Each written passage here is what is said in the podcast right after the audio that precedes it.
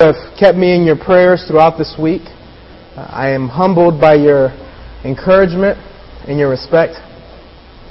And so, would you uh, bow your heads with me this morning once again and open up in a word of prayer with me?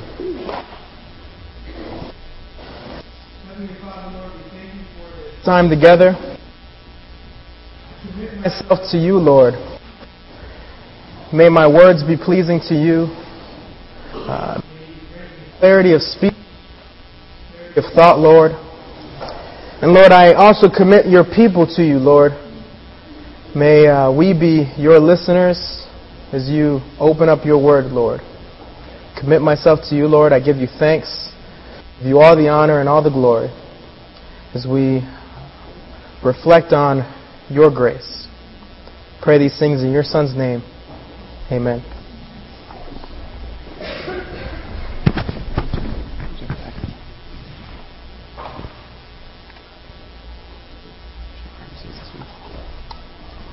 Excuse the malfunction here.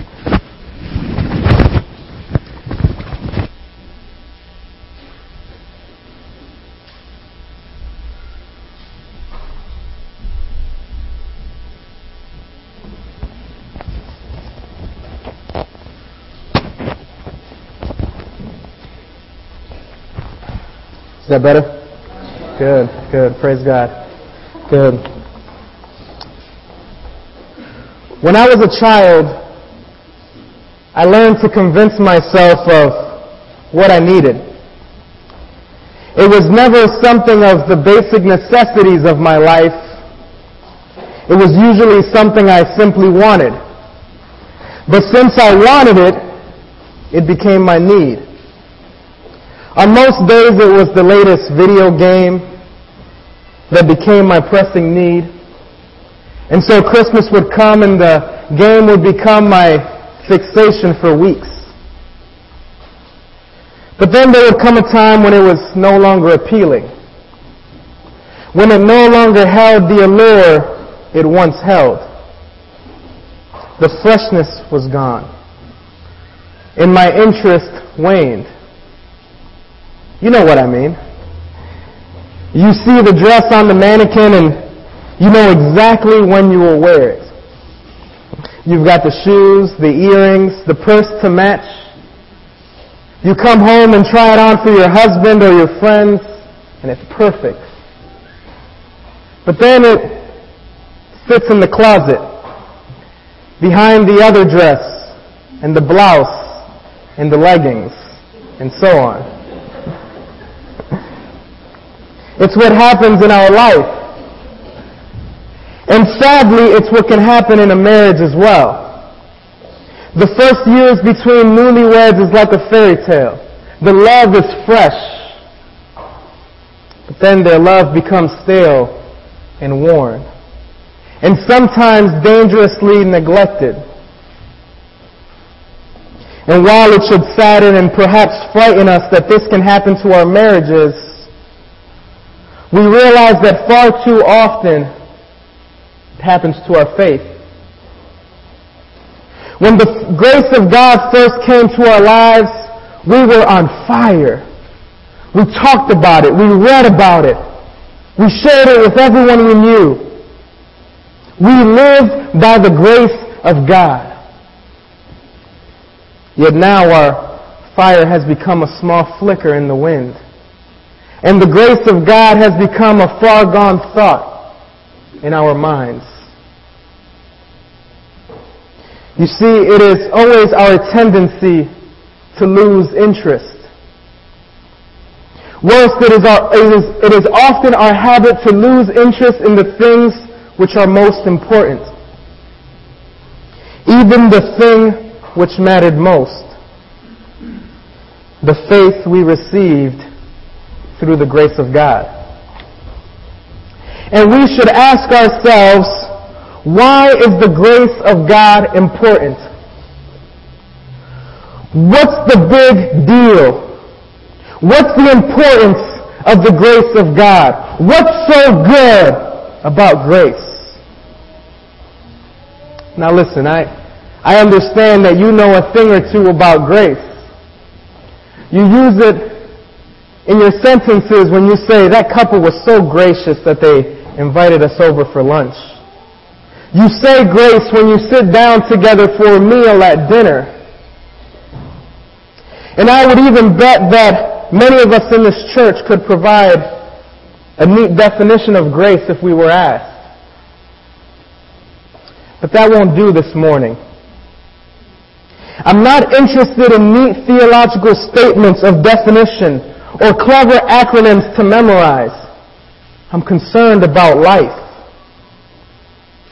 What's, what difference does grace make in our life, my life, and yours? What's so good about grace when you and I have to live life? What's so good about grace when the people we interact with at work, at school, at church, are Christians and yet we can't stand them? What's so good about grace if when we look in the mirror, we see an ugly person who's undeserving of any real love? What's so good about grace when the addictions we overcame wage war on our lives? What's so good about grace? Well, if this question concerns you this morning, would you turn with me to the book of Ephesians, chapter 2, verses 1 through 10. The letter of Paul to the Ephesians, chapter 2, verses 1 through 10. Ephesians 1, 2, 1 through 10. Would you read with, read with me? And you were dead in the trespasses and sins in which you once walked, following the course of this world, following the prince of the power of the air, the spirit that is now at work in the sons of disobedience, among whom we all once lived in the passions of our flesh, carrying out the desires of the body and the mind, and were by nature children of wrath, like the rest of mankind. But God, being rich in mercy because of the great love with which He loved us, even when we were dead in our trespasses, made us alive together with Christ. By grace you have been saved, and raised us up with Him, and seated us with Him in the heavenly places in Christ Jesus so that in the coming ages he might show the immeasurable riches of his grace and kindness towards us in Christ Jesus. For by grace you have been saved through faith. this is not your own doing. It is the gift of God, not a result of works so that no one may boast. For we are his workmanship, created in Christ Jesus for good works, which God prepared beforehand that we should walk in them. The Apostle Paul lays out for us three aspects explaining the goodness of God's grace. First of all, the grace of God met us where we were. When the grace of God crashed into our lives, we were dead, enslaved, and hopeless in sin. Read with me again verses 1 through 3. And you were dead in the trespasses and sins in which you once walked, following the course of this world, following the prince of the power of the air, the spirit that is now at work in the sons of disobedience, among whom we all once lived in the passions of our flesh, carrying out the desires of the body and the mind, and were by nature children of wrath like the rest of mankind. The text lays out that you and I were dead in our sin. There are two words here, two synonyms, meaning the same thing, yet emphasizing the severity of our former position. You and I were dead in our offenses and sins against a holy God. Exclamation mark. We were dead.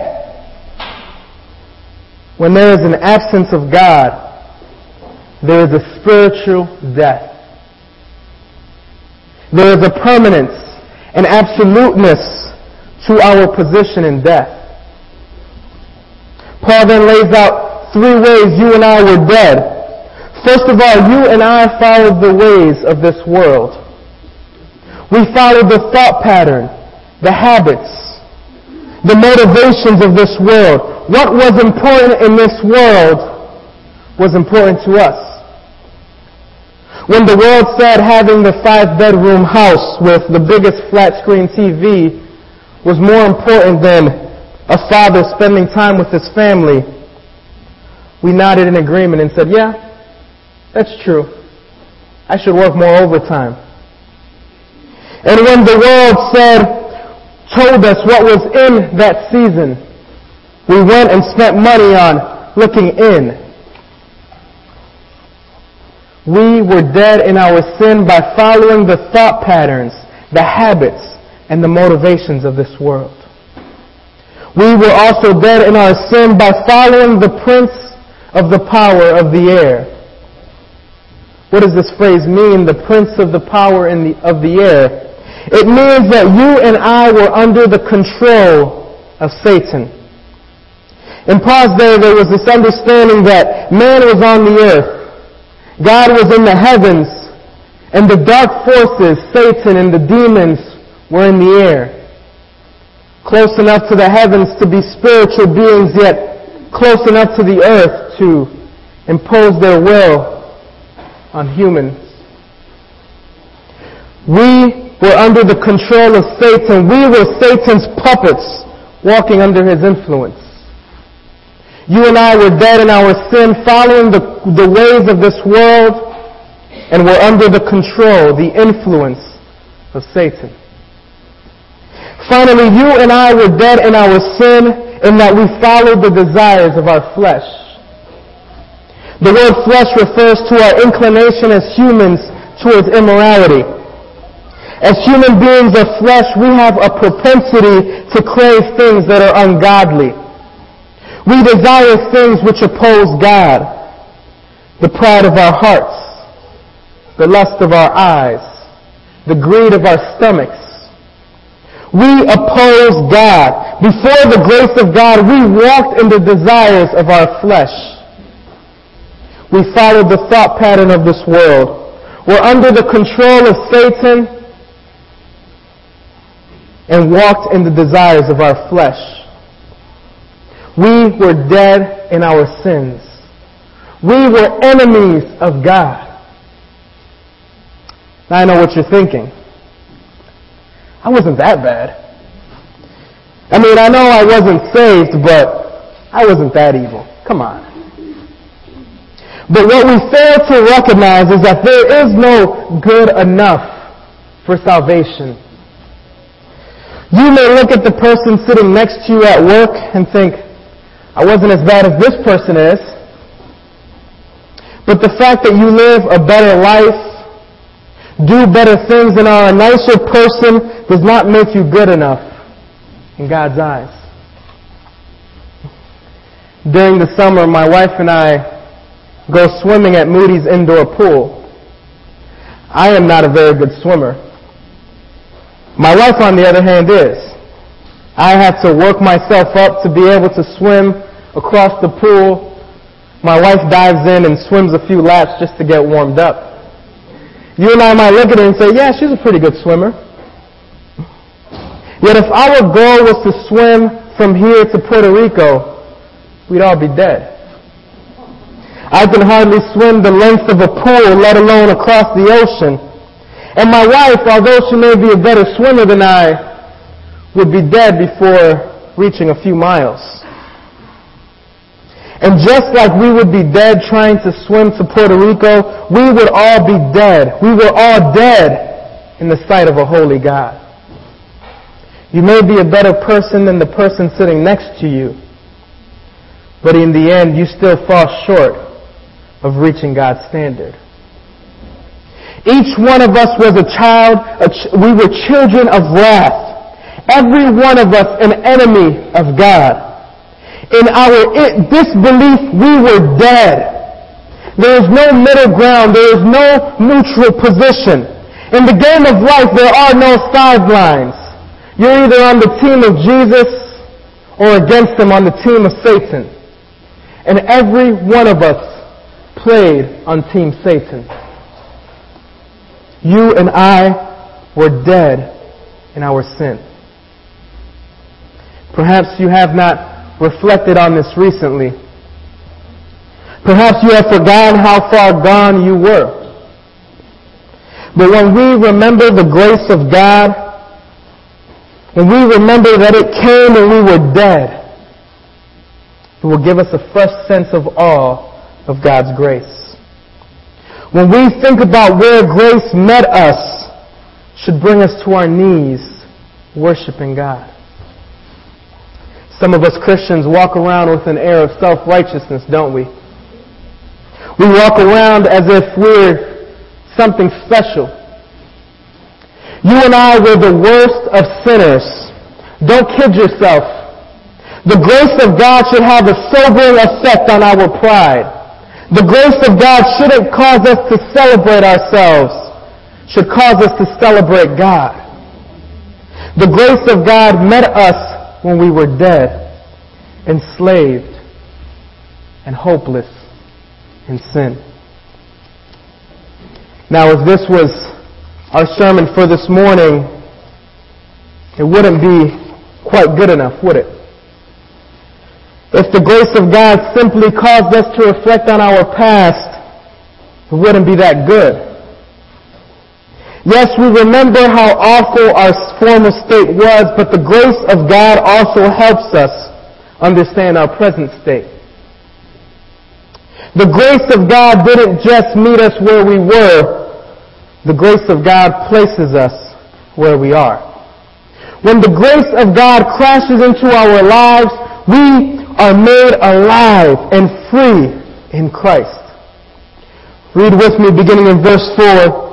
But God, being rich in mercy, because of the great love with which He loved us, even when we were dead in our trespasses, made us alive together with Christ. By grace you have been saved, and raised us up with him, and seated us with him in the heavenly places in Christ Jesus, so that in the coming ages he might show the immeasurable riches of his grace and kindness towards us in Christ Jesus. Here in these verses we see the contrasting statements Paul is making. The section begins with the conjunction but. You see, if we ended our time here this morning at verse, at verse 3, you and I would be in serious trouble. You and I would be the children of wrath. But God has acted on our behalf. You and I were formerly children of disobedience who deserved God's wrath. Yet, we are the recipients of His love, mercy, and grace. God was rich in His compassion towards us.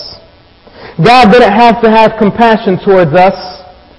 We were His enemies, yet God was so rich in His mercy towards us because He loved us. Notice it says, because of the great love with which He loved us. The phrase means that God has a love that is overflowing. It is rich and vast. It overwhelms us. And what God, and what did, what did God do in His love and His mercy? He made us alive together with Christ. He raised us up with Christ and seated us with Him in the heavenly places. Again, you and I were once dead. We were enslaved in Satan's power. Yet now we are alive with Christ. The same power that raised Jesus from the dead in resurrection is at work in you and me. You think it was amazing that God raised Jesus from the dead? Well, we are also raised with him in victory. Not only that, but you and I were raised and seated with him in the heavenlies. Here we have the status and the power to overcome sin and death. When you and I were dead, Paul described that we were under the control of the prince of the air. Now we sit in the heavenlies where Satan's reach does not extend. Overwhelmed by this great truth, Paul interrupts his thought in verse 5 and says, By grace you have been saved. This phrase, you have been saved, does not simply refer to a past action in our lives. It refers to a continuous salvation. By grace you have been saved.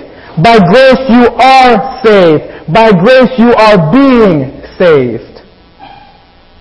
You see, God's grace was not just for yesterday. It is also for today. You and I have been united with Christ. And so today in our union with Him, we share His power to overcome sin. Let's not minimize the reality of our union with Christ.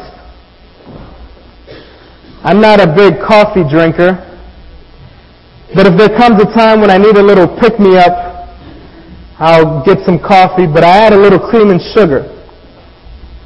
When cream is added to, to, to coffee, a union occurs. The flavors and colors of the coffee are combined with the flavors and the colors of the cream.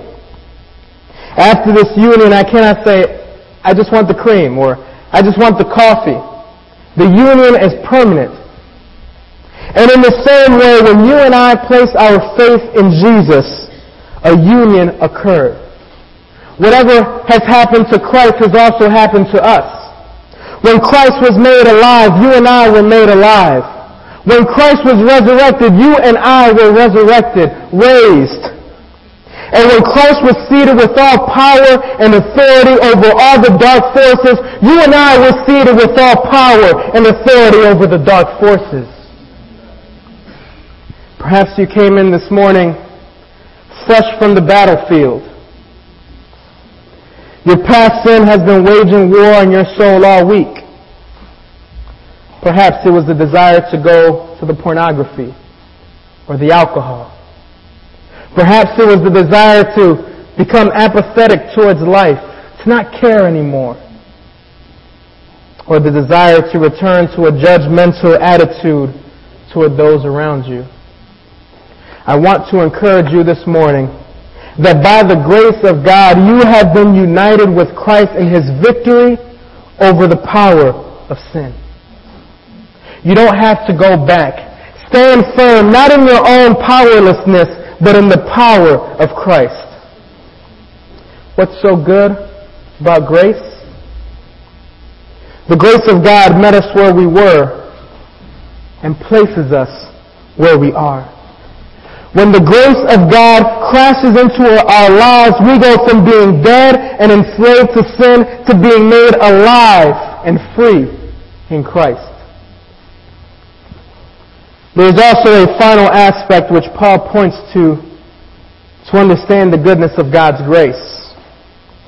The grace of God prepares us for what we do.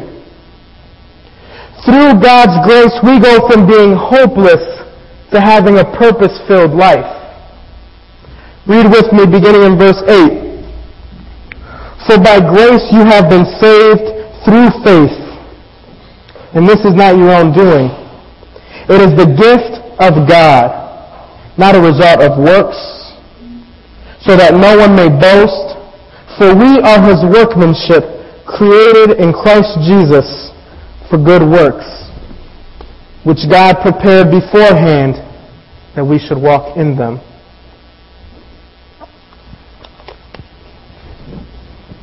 Here Paul goes back to the parenthetical outburst he had in verse 5 when he said, It is by grace you have been saved.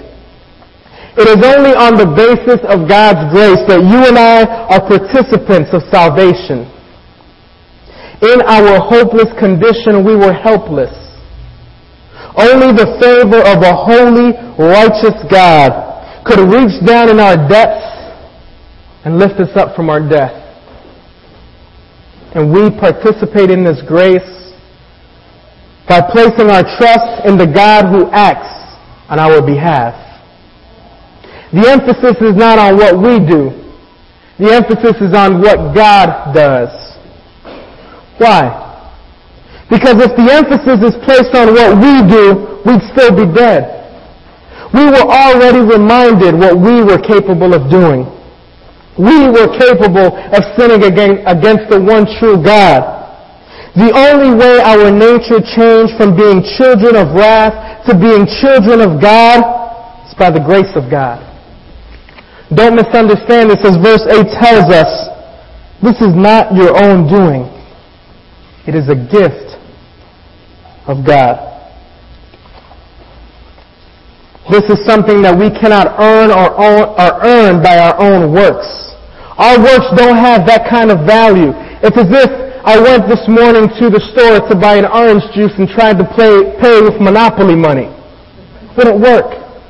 Our works don't, can't pay their, our way to salvation. But notice what we've become by God's grace. Paul is not finished with this theme of transformation. For we who were once enemies of God, used by Satan, are now God's workmanship, his work of art. It is said that when the great painter of the Renaissance, Michelangelo, came across a block of marble, he would say, I see an angel inside of it. And he would begin his work and would convert the block into a work of art. But when the great God of the universe came across us, he did not see an angel. He saw our deep wickedness. But God began his work in us and has transformed us into his masterpiece, his great work of art. There are many of us here this morning who do not understand this. Those of us here who continue to allow the world to tell us where our value lies. Child of God, your value is not in the images in the magazine, nor the definition of manliness or womanhood found in TV. It is found in your Creator. When God transforms you into a new creation, you are God's work of art. And He did not work in us for us to remain statues, but He works for us for good works. Notice those of us who formerly walked in our sins should now walk in the good works which God has prepared for us. Becoming God's new creation is not a result of good works.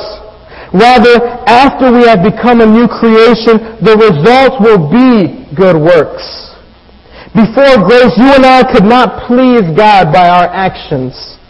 But after and after grace and while God acts on our behalf, our actions will be pleasing to God. Are you a follower of Jesus Christ? Have you placed your faith in God? Then God is working in you to produce good works. To act in such a way that pleases God. Walk in these things He has prepared for you. Don't assume that God has asked you to simply live, but that you walk, that your walk may be according to what He has prepared for you. What might these good works be? What good works has God prepared for you to walk in? Perhaps it is in your home. God has prepared for you to love and respect your husband. God has prepared you to love and protect your wife. God has prepared you to honor your parents in your words and your actions towards them. Maybe it is at work. God has prepared for you to be a light, a vessel of His integrity. Perhaps it is at his church. God has prepared you to be a servant, not merely a casual visitor on Sunday mornings. What are these good works which God has prepared for you? The grace of God prepares us for these things. Perhaps you came in this morning occupied with your problems It is my prayer that you will leave this morning occupied by God's solution, His grace. You see, the grace of God is, the grace of God is not an abstract concept that affected us yesterday. It affects us today and tomorrow. What's so good about grace? The grace of God met us where we were, places us where we are, and prepares us for what we do. When the grace of God crashes into our lives, we go from being dead, enslaved, and hopeless in sin to being alive, free, and purpose-filled in Christ.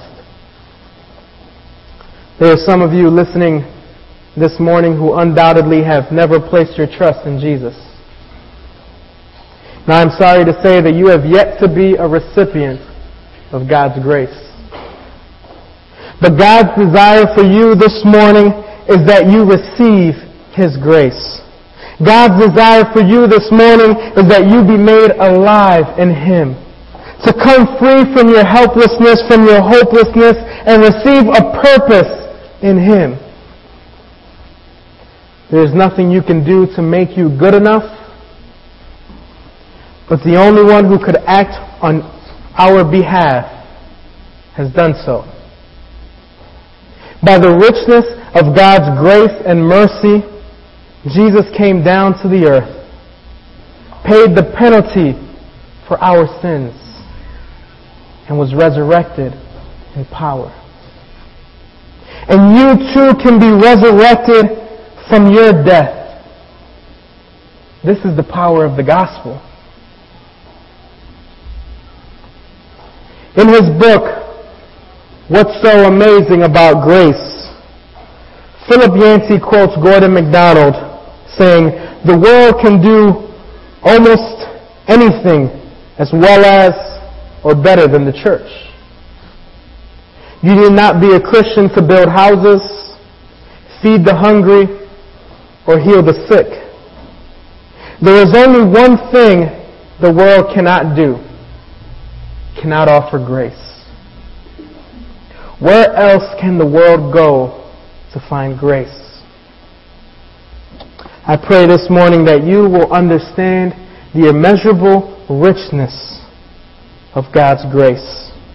That the power of God's grace would become fresh again in our lives that it would remind us of our past, empower us for today, for the present, and prepare us for the future. Prayer counselors, would you come?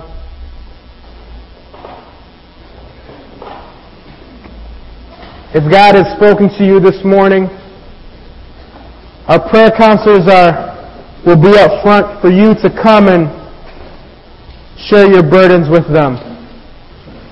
If you have never accepted Jesus as your Lord and Savior, if you have never placed your trust in Him, please come today. Come and pray with one of our counselors. If God has spoken to you this morning and perhaps has prompted your heart to ask the question, what's so good about grace? Would you come and share and pray with one of our counselors? Let's pray. Heavenly Father, Lord, we thank you for your goodness in our lives. We thank you for your grace. We thank you for the way you have met us where we were, how you prepare us for today, Lord, and prepare us for our future acts in you, Lord. Help us to live in ways that are honoring to you, Lord. Help us to be able to walk in these things which you have prepared for us, Lord that the grace of God may not be something that we think about on Sunday mornings, but that it would help us to live throughout the rest of this week. We thank you, Lord, and we pray these things in your Son's name. Amen.